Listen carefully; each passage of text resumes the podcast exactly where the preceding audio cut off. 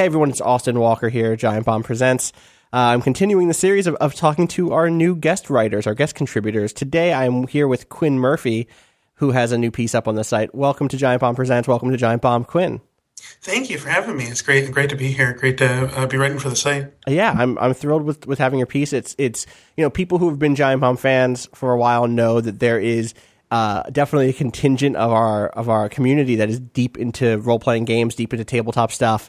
Uh, and then every now and then we, we kind of dip our toes there. I know in the past there had been a Pathfinder game on the site and, and a little bit of D and D. Over the holidays, I did a, a, fiasco game with the rest of the the Giant Beast cast, and that went really well. Uh, and now we have uh, our first piece of writing that that directly talks about why people might like tabletop role playing games and what what maybe differentiates them from the video games we all know and love, and why you might want to play a, a tabletop RPG.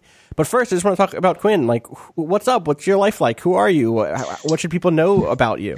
Whew, whew, wow, that's like really big and expansive. I know, uh, I know. I'll try and try and fill that space, uh, but not take too long doing it. Um, uh, yeah, uh, my name's Quinn Murphy. Uh, I've been I've been uh, speaking to sort of, sort of just RPGs. I've been playing RPGs since I could get my hands and like comprehend my brother's old like uh, beige D and D books and uh, playing advanced D and D and GMing games. And uh, over the maybe the last ten years, I've uh, I've always sort of had an interest in writing and designing uh, RPGs and things. And uh, over the last uh, decade or so, I've just started writing. I started uh, blogging. Um, I had a blog possibly if people knew that D and D game that everyone hated, fourth ed, sorry, don't kill me, uh, then you might have uh, maybe uh, I had I had a decent site size site called At Will, mm-hmm. um, and uh, that was sort of where I really sort of uh, got to uh, get a lot of experience with sort of not just designing. I was always designing stuff, but actually putting stuff out there mm-hmm. uh, and you know getting feedback, both good and bad, and growing and adapting to it, uh, things of that nature. And um, after a while, I sort of just folded on that, and I've been, uh, you know, and I've been doing a lot of freelancing for other games and stuff. Uh, mm-hmm. It's not just D and D, but you know, I uh, did some. I've done some freelancing for uh, Margaret Weis Productions on the Marvel, uh, the late, latest Marvel game. They Which did. is a pretty cool game. Yeah, uh, yeah. It's my favorite superhero game ever made. um, I was I was a fan way before I was a, a writer on it, but I, I, I still love it. I still wish it were here. Um, and uh, you know, and, and a bunch of other different projects, and I have some other stuff lined up. And and uh, my new site is a site called Thought Crime mm-hmm. Games, and um, where we just sort of do weird kind of stuff. And I've progressively, I feel like I've progressively gone into a more idiosyncratic space each day. yeah, it's funny because like I, I watch your Twitter a lot. You're you're on Twitter at uh, what's your actual Twitter handle? Is it just at my, Quinn Murphy? Uh, is uh, at QH underscore Murphy. QH underscore Murphy. I, you know, you'll just toss up an interesting little tabletop game experiment, you know, uh, and like, oh wow, what is this thing? Like, what is this weird thing Quinn put together for, for people to like check out today? And I love that a lot. Or like, what is this? What is this piece that, that he's written from a from a new perspective that I had never considered before? Um, I I really enjoy that, and and it's interesting to me because I think when a lot of people so I think it's fair to say that that the, a lot of what you you do, and a lot of what a lot of people in your position in tabletop gaming do, is like in the independent experimental space, right? Like you have a, a, a I think it's your game. You have a, sci-fi game that's a thing that you can kind of just do in five seconds and just like create a world with some friends. Like, what is what's the name of that? It's called uh, 15 Minute Futures. 15 Minute Futures, where you basically say like, all right, let's imagine a cool, like, let's imagine an interesting future, an interesting sci-fi world to to play a different game in, and that's a really fantastic, like really experimental, quick playful thing. But also you worked on a marvel game. And also you know you're interested in traditional d&d and i think that's something really fantastic about the tabletop space is that there is like you know, in video games, there's the independent scene, quote unquote. There's the there's indie games, there's triple I, big indie. There's and people like to kind of make those divisions in their heads as if those are completely different social spaces. And to some degree, there is some some real differentiation, right? Like like you know, if a couple people in there and want to start making indie games right now today, they might not ever work on Call of Duty, but in in the tabletop game space, things are so intimate, and I'm not trying to say that there's a Yeah. flat hierarchy by any means, but things are so intimate that there's a chance that you could be an independent designer who goes on to work on a big project, and that sure. and, and that doesn't even mean that you've upgraded necessarily. It just means for right now you're doing some freelance contract work for Wizards of the Coast,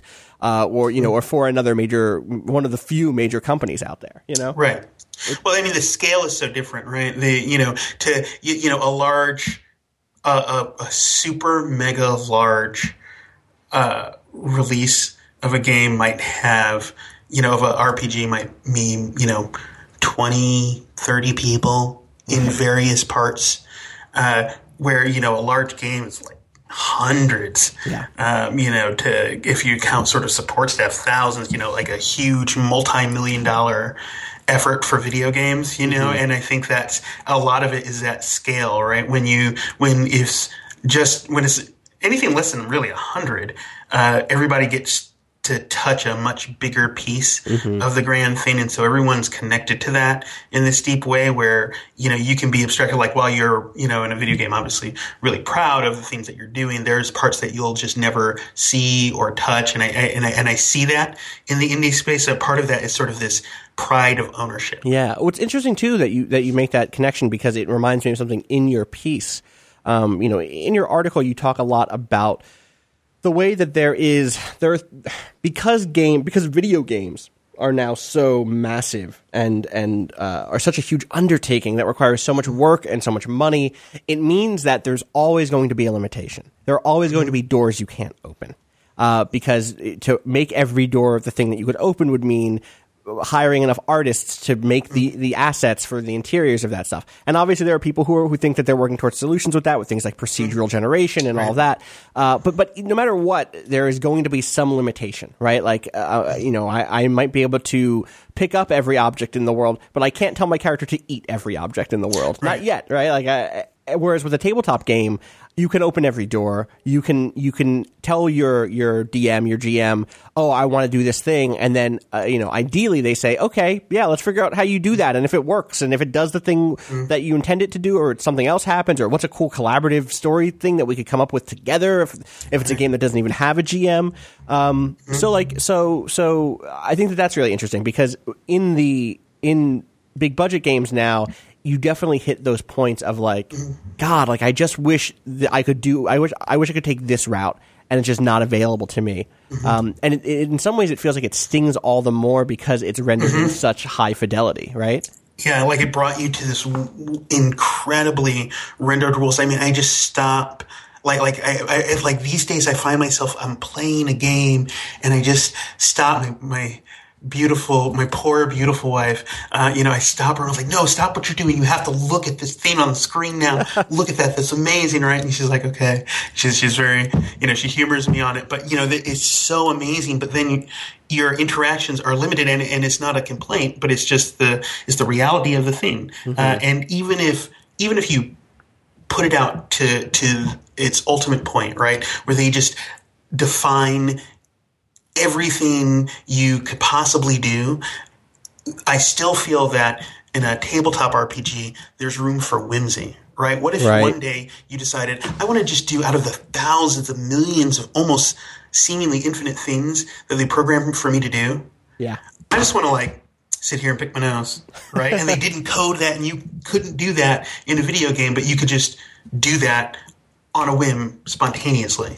Yeah, there's a million things, right? This is Right. this is a thing that we come back to a lot. I think when we talk about what is it that the rules of the game encourage us to do, uh, and I think that's the thing that maybe people don't think a lot about in video games because it maybe seems so obvious. You play Call of Duty, and then the way you're going to solve a problem in Call of Duty is you're going to shoot people or maybe stab them, right?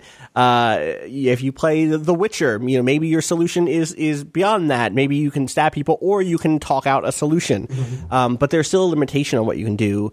And, and but the thing I think people don't really engage with much because most of us don't have the kind of terminology with this Uh, or, or haven't had the experiences that in the tabletop space this is all just as true that like d&d fourth edition is built in such a way that certain solutions are the the ones that are supported and others even even in a game that's as open as d&d is are not as not as supported. Like mm-hmm. like it might not have a system to to um, make conflicts that are non-combat as interesting as it's made combat encounters. Um, and that's one of the things I love about the fact that there are so many different tabletop games. Because if I want to play a cool tactics game with my friends, I can play D and D Fourth Edition.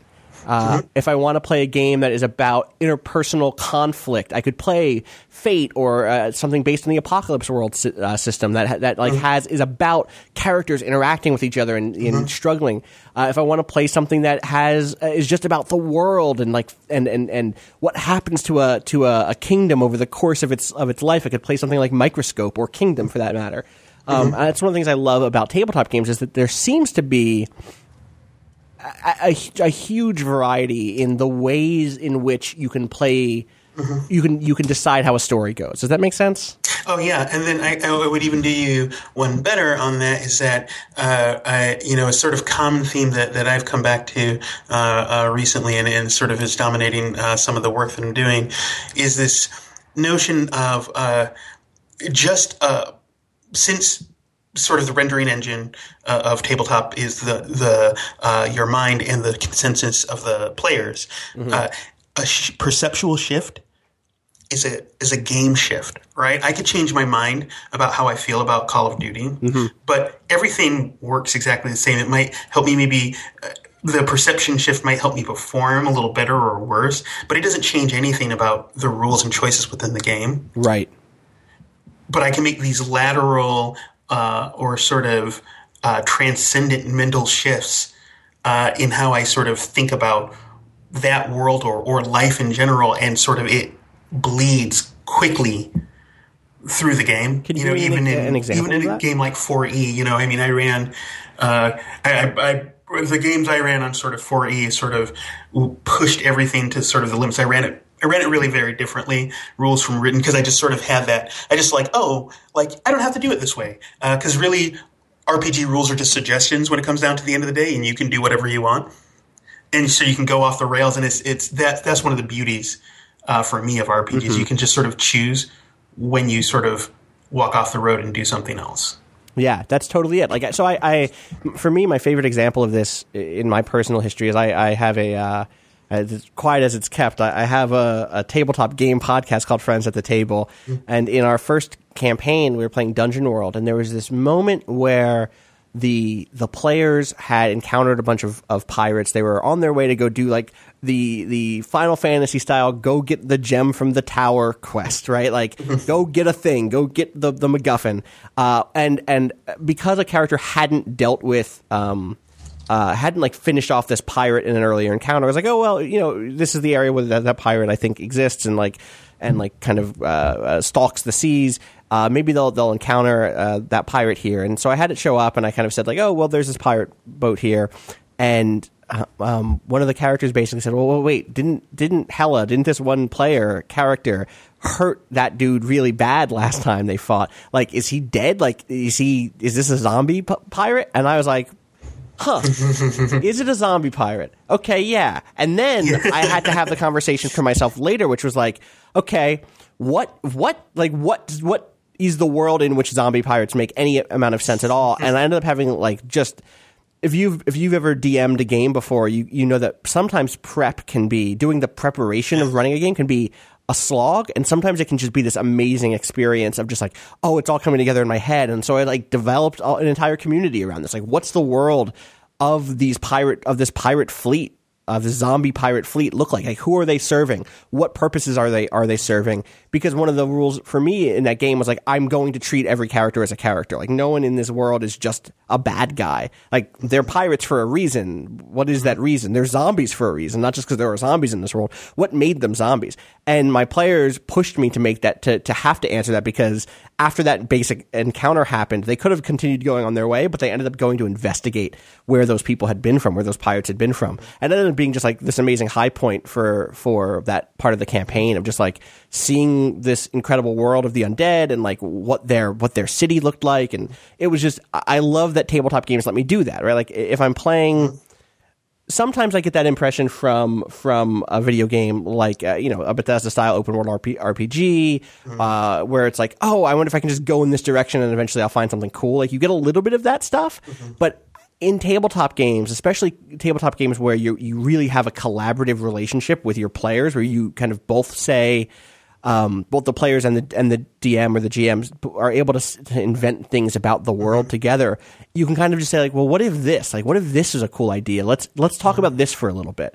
Um, and I just love that so much. And it's the thing you've hit in your piece too, which is like people often maybe give tabletop RPGs the wrong definition. Like there's uh, maybe not the wrong one, but but one that's a little too murky or a little too heavy, a little too clunky. At the end of the day, it's a conversation between friends, right? It's it's you and me sitting at a table and saying, "What's a cool story we could tell?" Um, is that is that something Yeah. that you've seen? Is that attitude something that you've seen kind of pop up over the last few, few years in, in tabletop games? Is that kind of how you've always thought about them? I mean, for for me, it's it's an interesting thing because you go, um, you know, there's there's this. It feels like a cycle to me. And I remember um, when I first sort of like the very first experience I had. I didn't know, uh, you know, early role playing games were just terrible at teaching you the rules, and you could play a game for a, a year and not and like then find out later that you did half of it. it half of it being generous, at least half of everything wrong, completely wrong. and, um, but you were having fun and you didn't really care. But then like you found out I was doing this wrong. So, okay, let me get this right. And you spend a lot of time focusing, okay, here are my rules. I'm going to play. And I mean, even if they're, they're terrible, mindless rules like, you know, like, uh, first edition, uh, advancing these encumbrance rules, Right. right. Or the crazy psionic rules, right? Like, but you were just following them to a T.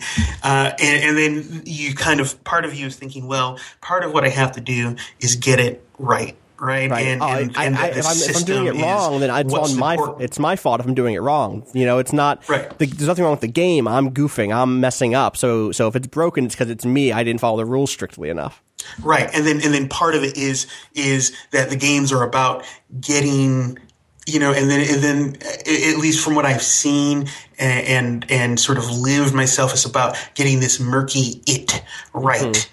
And then and then for me at least, I, I'm at, at this current point where I'm just like, geez, we've really overcomplicated things, right? And and that we, you know, if we kind of step back and look at it and was like, well, no, it is just, you know, you go almost back to the beginning. You're like, well, no, this is just me talking with my friends doing crazy stuff, and we we can use dice or a system to push things along and sort of create surprise or suspense, but that's not the uh, main thing, Right. Uh, or it doesn't have to be the main thing. Like that, that is one possible way to do it, and that's fine. But there are other ways to do it uh, that are just as fine, Mm-hmm. Just too, as you know? valid, exactly. Like, it, it's funny to think about this stuff, and I, we, could go on for hours and hours Yeah. here.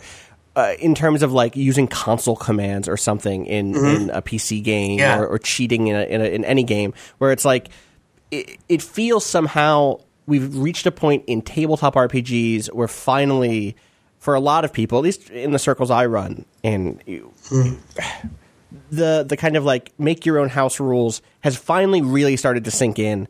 Partially because I think some of the systems that have taken off recently have been about making your own house rules. Um, but like it's it's sort of like saying make the game that you want it to be. Like if you're playing Fallout 4, turn off the encumbrance because you don't want to play with encumbrance on. Go for it. If you're, the same thing as if you're playing first edition, you don't want to deal with encumbrance right now. Totally go for it. And the thing again that I really love about tabletop games is that that that is like written into the core of them in a real way, or at least into the ones that I really love. Is like take from them the thing that you need to to tell a cool story with your friends. Whether that story is a big swashbuckling adventure or a, a political thriller or you know a, a, a- just a tactical grind fest. Like turn this thing into the thing that you want it to be. Uh, I really love that about them, and and it seems like it seems like for you, both as a designer and a critic, you really like the fact that you have both video games and tabletop RPGs in your life uh, to kind of scratch all of those different itches. Yeah, I mean it's it's I mean because one of the things that RPGs it- it's not talked too much about, but uh, RPGs you know because they're low fidelity, right? Conversation is not um, nearly as immediately visually stimulating, say, um, that they always sort of suffer from like certain things are just uh, hard uh, if you don't have the pictures for them and you don't have um, sort of the, the imagery for it. And so, oh my God, what if there were a whole genre of uh, you know games and and entertainment that was all about creating like luscious, incredible imagery and building these worlds that you could just basically, you know, if I tell you, you know, if, if anybody who's ever played Bloodborne, which is I, I, I use it for a few examples um, in in the the piece because I love it. Mm-hmm. Um, you know, if I uh, tell you about you know the Werebeast, uh, you know, or uh, describe right. a monster, you can you'll immediately now uh, we have a common language, a visual language. Yeah.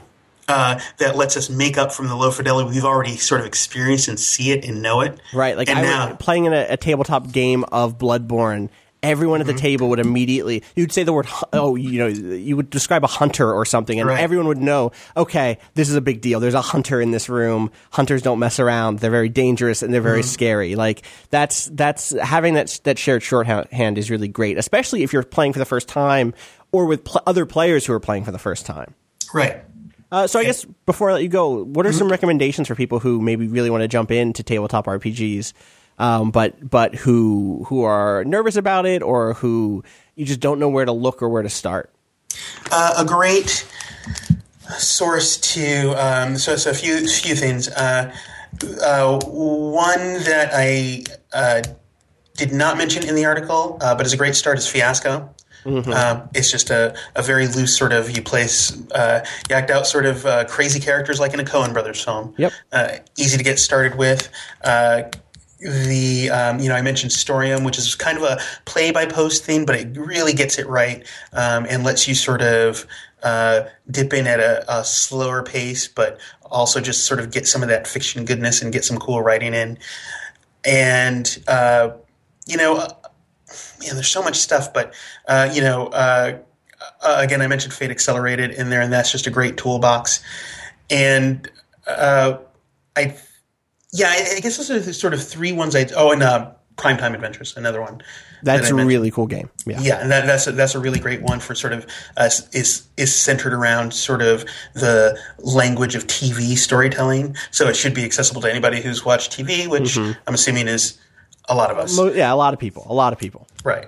Well, that's really great. I'm really, I, I you know, as always, I'm a big proponent of tabletop RPGs. If if people are interested in Fiasco, you can go back and listen to the uh, Christmas edition of the the Beastcast, where me, Vinny, Jeff, and Alex played through a game of Fiasco, and it was the first time any of them had ever played it, and it went so well. And like, uh, if you have any interest in, in that sort of storytelling, that is a place uh, where where you can kind of uh, kick it off, along with all the other great games Quinn recommended. Quinn, where can people find you on the internet? Ooh, um a few places. Uh, again, I'm on Twitter uh, at uh, at qh underscore Murphy. Just a warning: I do often do tweet storms. I try and keep them interesting, but I will clog a timeline. So be careful. At least you're you're upfront about that. I'm, I'm very upfront about that. Uh, uh, you can find me on uh, my my site is thoughtcrimegames.net and uh, you know I'm posting uh, a few times a, a month, just uh, uh varying uh, theories. Uh, lately, I'm talking about social fiction, which also brings me to my newsletter by bi-weekly, bi tri-weekly newsletter called Social Fictions. I'm have a kind of term for a thing that includes role playing, but is more expansive mm-hmm. uh, for group collaborative storytelling. Uh, that, uh, just a term that I call social fiction, and I've been talking a lot about that and uh, just other elements right. of that on on there. So uh, and you have, You have a game coming out sometime soon, I hope. In Five Fires, what what's the date? Oh, on, Five there... Fires, yeah, Five Fires. Um, so it, it, it was interesting. A lot of the stuff that I'm on right now came because of Five Fires, mm-hmm. and so it's forced uh, me to. I have a beta of it up now.